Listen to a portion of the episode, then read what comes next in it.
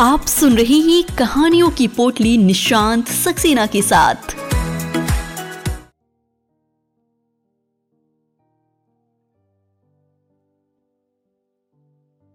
Hello नमस्ते दोस्तों, स्वागत है आपका कहानियों की पोटली में। मेरा नाम है निशांत सक्सेना, मैं सुनाता हूँ कहानियाँ। तो फिर एक बार हाजिर हूँ मैं आपके सामने लेकर अपने कहानियों की पोटली। और आज मेरी पोटली में से जो कहानी निकली है उसका नाम है पश्चिम की हवा। एक तेलुगु कहानी है जिसका हिंदी अनुवाद में आपको सुना रहा हूं। देर किस बात की है, उठा लीजिए अपने चाय का कप और सुकून से बैठ जाइए। चलिए शुरू करते हैं आज की कहानी। मैं विशाखा राव हूं, सुबह समाचार पत्र पढ़ रहा हूं। 6 बज गए। किसी ने आकर कॉल बेल बजाई। बाहर जाकर देखा तो वो एक समाचार पत्र बेचने वाला है। पत्रिका की बिक्री बढ़ाने के लिए वो घर घर घूम रहा है। बहुत समय तक उसको पत्रिका के लिए शायद कोई मिला नहीं था, इसलिए वो मुझे उसकी सारी खूबियां बताता रहा। मैंने भी बर्दाश्त करके सुन लिया। और बाद में मैंने कहा कि नहीं चाहिए, और इतना कहकर मैं पीछे मुड़ा। तभी उसने दीनता भरे स्वर से फिर मुझे बुलाया और बोला, अब कम से कम 3 महीने तक मेरी पत्रिका खरीदिए। पत्रिका की बिक्री बढ़ाने से मुझे छोटी सी नौकरी मिलेगी ताकि जीविका चला सकूं। मेरी सहायता करिए, मेरे परिवार की सहायता करिए। इस तरह विनती कर उसने उस पत्रिका को खरीदने के लिए मुझे मना ही लिया। आधे घंटे तक, यानी हाँ कहने तक उसने मुझे छोड़ा नहीं। मेरा बहुमूल्य समय व्यर्थ हुआ। सर चकराने लगा क्योंकि जो पत्रिका मैं पढ़ रहा था उसे बगल में रख कर उसके द्वारा जबरदस्ती से खरीदवाई गई पत्रिका पढ़ने लगा। इस पत्रिका में अधिकतर विज्ञापन है। 1 खरीदने से 2, 2 खरीदने से 3। आप अपने जीवन का उद्धार करना चाहते हैं तो इस अपूर्व अवसर का सदुपयोग कीजिए। बस इस तरह के कुछ विज्ञापन थे उसमें। दूसरे व अन्य प्रश्नों पर संपादकीय, राजनीतिक सामाजिक प्रगति से संबंध, राजनेताओं के भाषण। मैंने उस पत्रिका को बगल में पटक दिया। सर चकराने लगा और पढ़ने की इच्छा खत्म हो गई। कुछ देखने का मन हुआ तो समाचार सुनने के लिए दूरदर्शन का स्विच ऑन किया। उसमें भी बस चीखें, चिल्लाहट और डराने वाले विज्ञापन। आंख और कान बंद किए और थोड़ी देर बाद आंखें खोलकर देखा। राजनेताओं के तेवर, राजनीतिक और व्यवसायी वर्गों के अनुचित धनार्जन, पुलिस से दुराचार, लड़कियों से और किसानों से, लोगों की आत्महत्याएं और भूख से मरने वाले लोग, सिर्फ अत्याचार और अत्याचार। मेरा सर चकरा रहा है। मैंने टीवी भी बंद कर दिया। स्नान करके हॉल में बैठ गए। अभी 8 बज गए थे। कोई गेट खटखटा रहा है।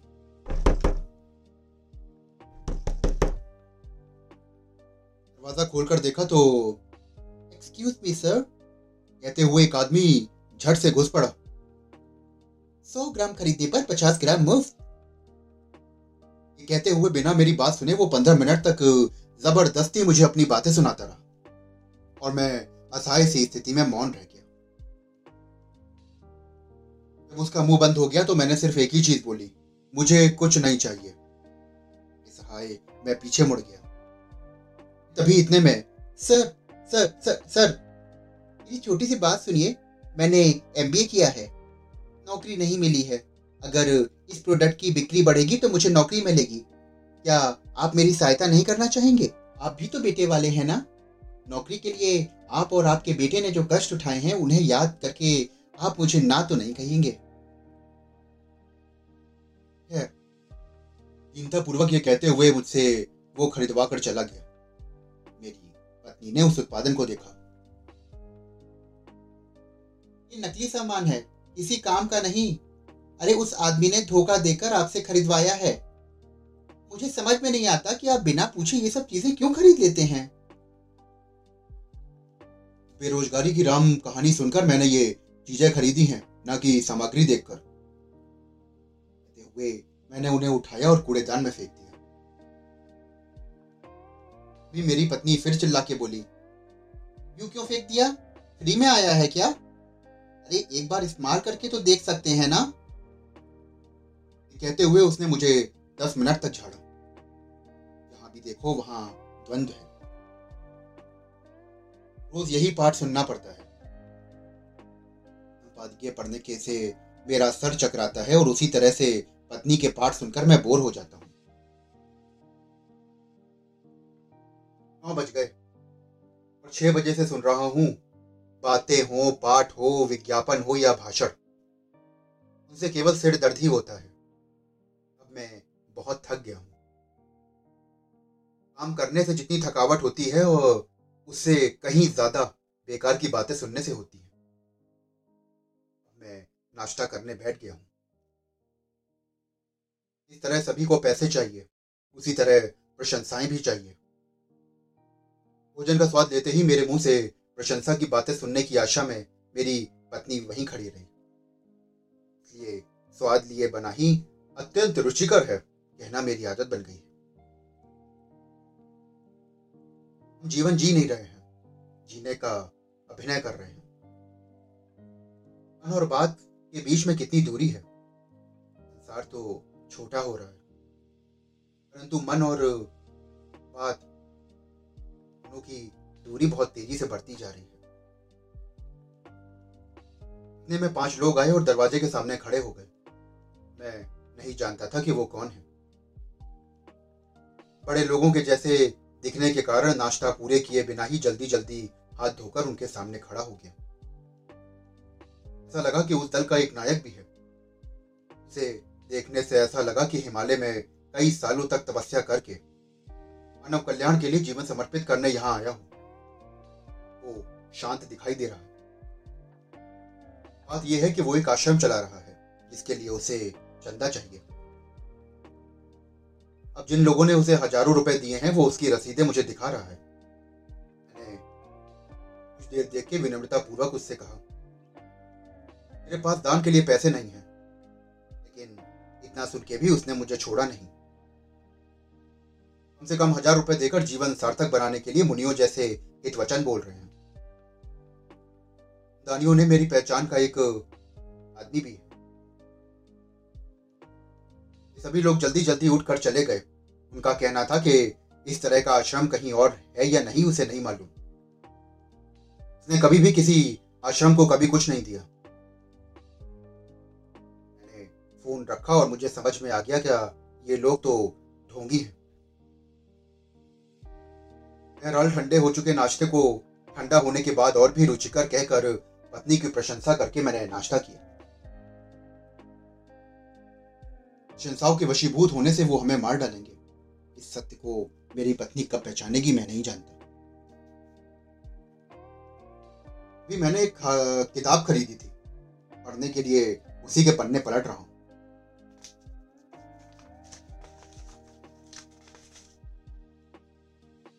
में आपके घर में सोने की वर्षा कराने वाला हमारा वस्त्रालय। ये प्रचार प्रसार का शोर मेरे कानों से टकराया। मैंने देखा कि 3-4 युवक और युवतियां गेट पर कॉल बेल बजाते हुए विज्ञापन पत्र बांटते हुए 40% की छूट दे रहे हैं। आधे घंटे तक पूरी गली में भयंकर शोर, शब्द प्रदूषण और दिल धड़काने लगा। सर चकराने लगा और पुस्तक को मैंने वहीं तिपाई पर पटक दिया। मन सोचा कि बस अब आज कुछ करना ही नहीं है।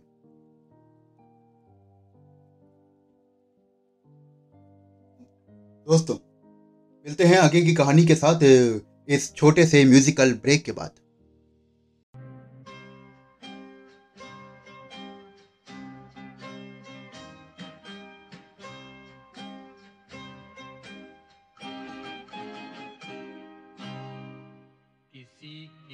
मुस्कुराहटों पे हो निसार, किसी का दर्द मिल सके तो ले उधार, किसी के वास्ते हो तेरे दिल में प्यार। जीना इसी का नाम है, किसी की मुस्कुराहटों पे हो निशान, किसी का दर्द मिल सके तो ले उधार, किसी के वास्ते हो तेरे दिल में प्यार। जीना इसी का नाम है।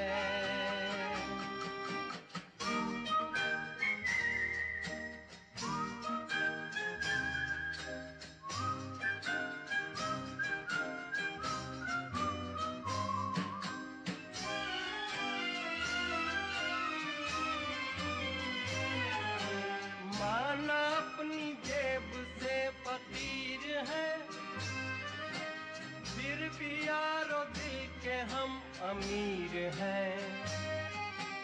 माना अपनी जेब से फकीर है, फिर भी यारो दिल के हम अमीर हैं। मिटे जो प्यार के लिए वो जिंदगी, जले बहार के लिए वो जिंदगी, किसी को हो ना हो हमें तो एतबार। जीना इसी का नाम है।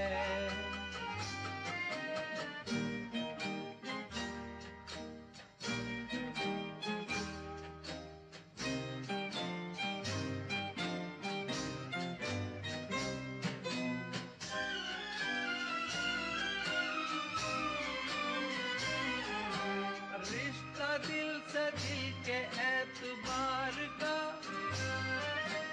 जिंदा है हम ही से नाम प्यार का, रिश्ता दिल से दिल के एतबार का, जिंदा है हम ही से नाम प्यार का। के मर के भी किसी को याद आएंगे, किसी के आंसुओं में मुस्कुराएंगे, कहेगा फूल हर कली से बार बार। जीना इसी का नाम है, किसी की मुस्कुराहटों पे हो निशान, किसी का दर्द मिल सके तो ले उधार, किसी के वास्ते हो तेरे दिल में प्यार। जीना इसी का नाम है।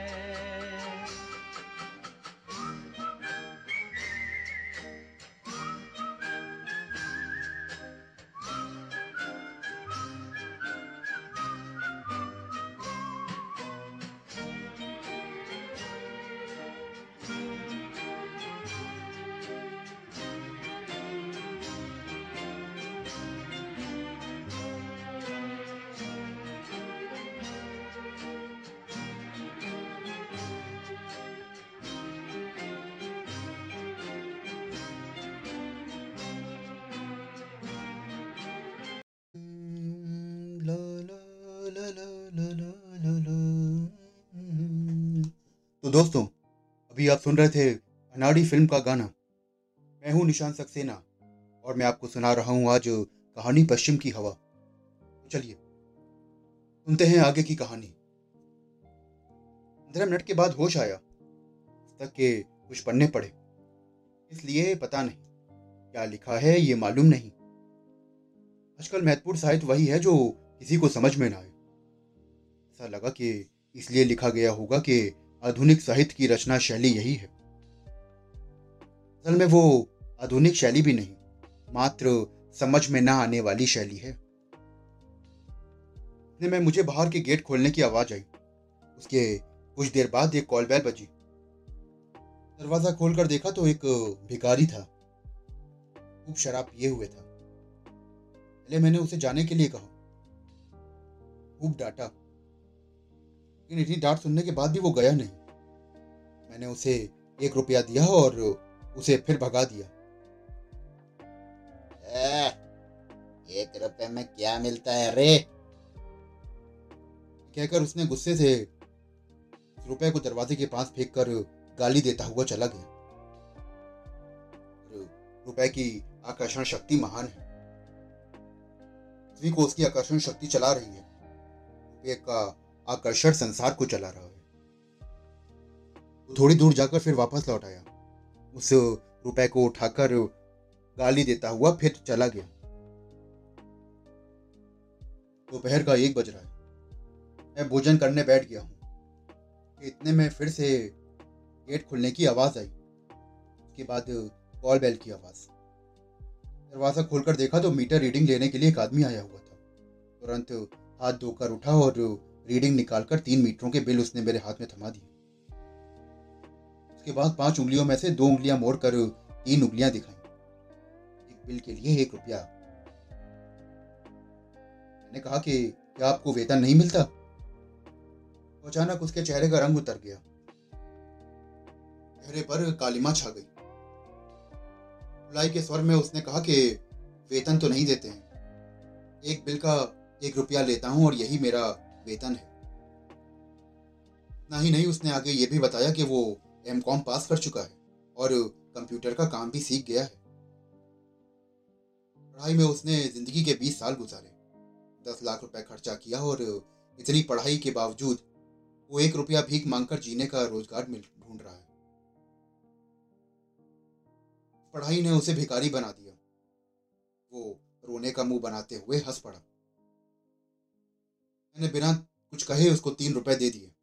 मुझे डर है कि बिल के लिए रुपया ना देने पर कहीं अगर वो वापस नहीं आया तो बड़ी मुश्किल हो जाएगी। बिजली ऑफिस के चारों ओर 3 दिन तक चक्कर काटना पड़ेगा। 3 लीटर पेट्रोल और 3 दिनों का समय बर्बाद हो जाएगा। बेकार के 3 रुपए फेंक देने से कम ये सब तो बचेगा। फिर वो चला गया। मैं दोबारा से वापस थाली के पास आया। इतनी मेहनत करके रसोई करने का क्या फायदा? आपके मुंह से तो एक अच्छी बात भी नहीं निकलेगी, कहती हुई पत्नी निराशा में डूब गई। और बहल के चक्कर में आदत के अनुसार उसने एक बिना स्वाद लिए मैंने फिर बोल दिया, स्वादिष्ट है। बिजली वाले लड़के द्वारा कही गई बातें सुनने के बाद खाने का मन नहीं हुआ। मैंने पत्नी से विस्तार में विषय स्पष्ट कर दिया। मैं आराम करने के लिए गद्दे पर लेट गया। मेरी पत्नी टीवी के सामने बैठ गई। विज्ञापन का ही चक्कर चल रहा है। बगल वाले के टीवी में हमारे टीवी से ज्यादा हल्ला सुनाई दे रहा है। दिन में फिर से कॉल बेल बजी। जल्दी जल्दी जाकर दरवाजा खोला तो 2 पुरोहित स्कूटर पर आए। रेशमी वस्त्र पहने हुए, एक वशिष्ठ और दूसरा विश्वामित्र की तरह दिख रहे थे। क्या हम अंदर आ सकते हैं? वो पूछकर हाँ कहने से पहले ही चप्पल उतार कर अंदर आ गए और कुर्सियों पर बैठ गए। अमुक दिन अमुक नदी के किनारे पवित्र नदी पर आपके गोत्र नाम की पूजा करवाएंगे।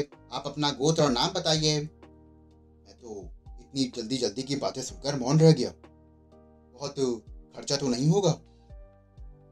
जी नहीं, केवल 100 रुपए का खर्चा होगा। सरकार की पूजा अगर करवानी है तो मैं घर पे ही करवा लूंगा। लेकिन यजमान, आप घर पे करवाएंगे तो इसका तो 500 रुपए खर्चा होगा। अच्छा, आप कौन सी पूजा करवाएंगे? जरा पढ़कर सुनाएंगे? पुस्तक खोलकर उसमें से किसने पूजा करवाने के लिए पैसे दिए हैं उसने ये दिखाया। दूसरे ने मुझे पूजा पाठ सुनाया। मैंने कहा कि गलत उच्चारण है। ये सुनकर दोनों गुस्से में चले गए। मैंने जान लिया कि वो पुरोहित नहीं पुरोहित वेशधारी हैं। में एक लड़की डर के मारे चिल्लाती हुई दौड़कर आकर कॉल बेल बजाने लगी। मेरे पड़ोस का कुत्ता बड़ा क्रूर है। मुझे लगा कि वो शायद वो लड़की का पीछा करता होगा। ये सोचकर मैंने तुरंत दरवाजा खोला। डर के मारे कांप रही है। इसकी आंखों में आंसू हैं पर कुत्ता दिखाई नहीं दिया। उसके में से एक बात तक नहीं निकली। मैंने पानी दिया तो उसने गट गट पी लिया। पता लगा कि वो सेल्स गर्ल है, उम्र 25 से कम होगी। 5 मिनट आराम करके जो उसने बताया कि वो हमारे पड़ोस के घर में गई थी। बगल वाले आदमी ने पूरी सामग्री देखी और कहा कि नहीं चाहिए, लेकिन मैं तो तुझे चाहता हूँ। वो हाथ पकड़ने वाला ही था कि वो डर के मारे इधर भाग आई। हालांकि वो एक छोटा सा उद्योगपति है, खूब पढ़ा लिखा है और बहुत धनवान है। मैंने उसे बुलाकर पूछा कि वो क्या कर रहा था। उसने विनम्रता पूर्वक दोनों हाथ जोड़कर नमस्कार किया और पूछा कि तू जनाब क्या बात है भाई, ये सेल्स गर्ल भी तो कॉल गर्ल्स ही होती हैं।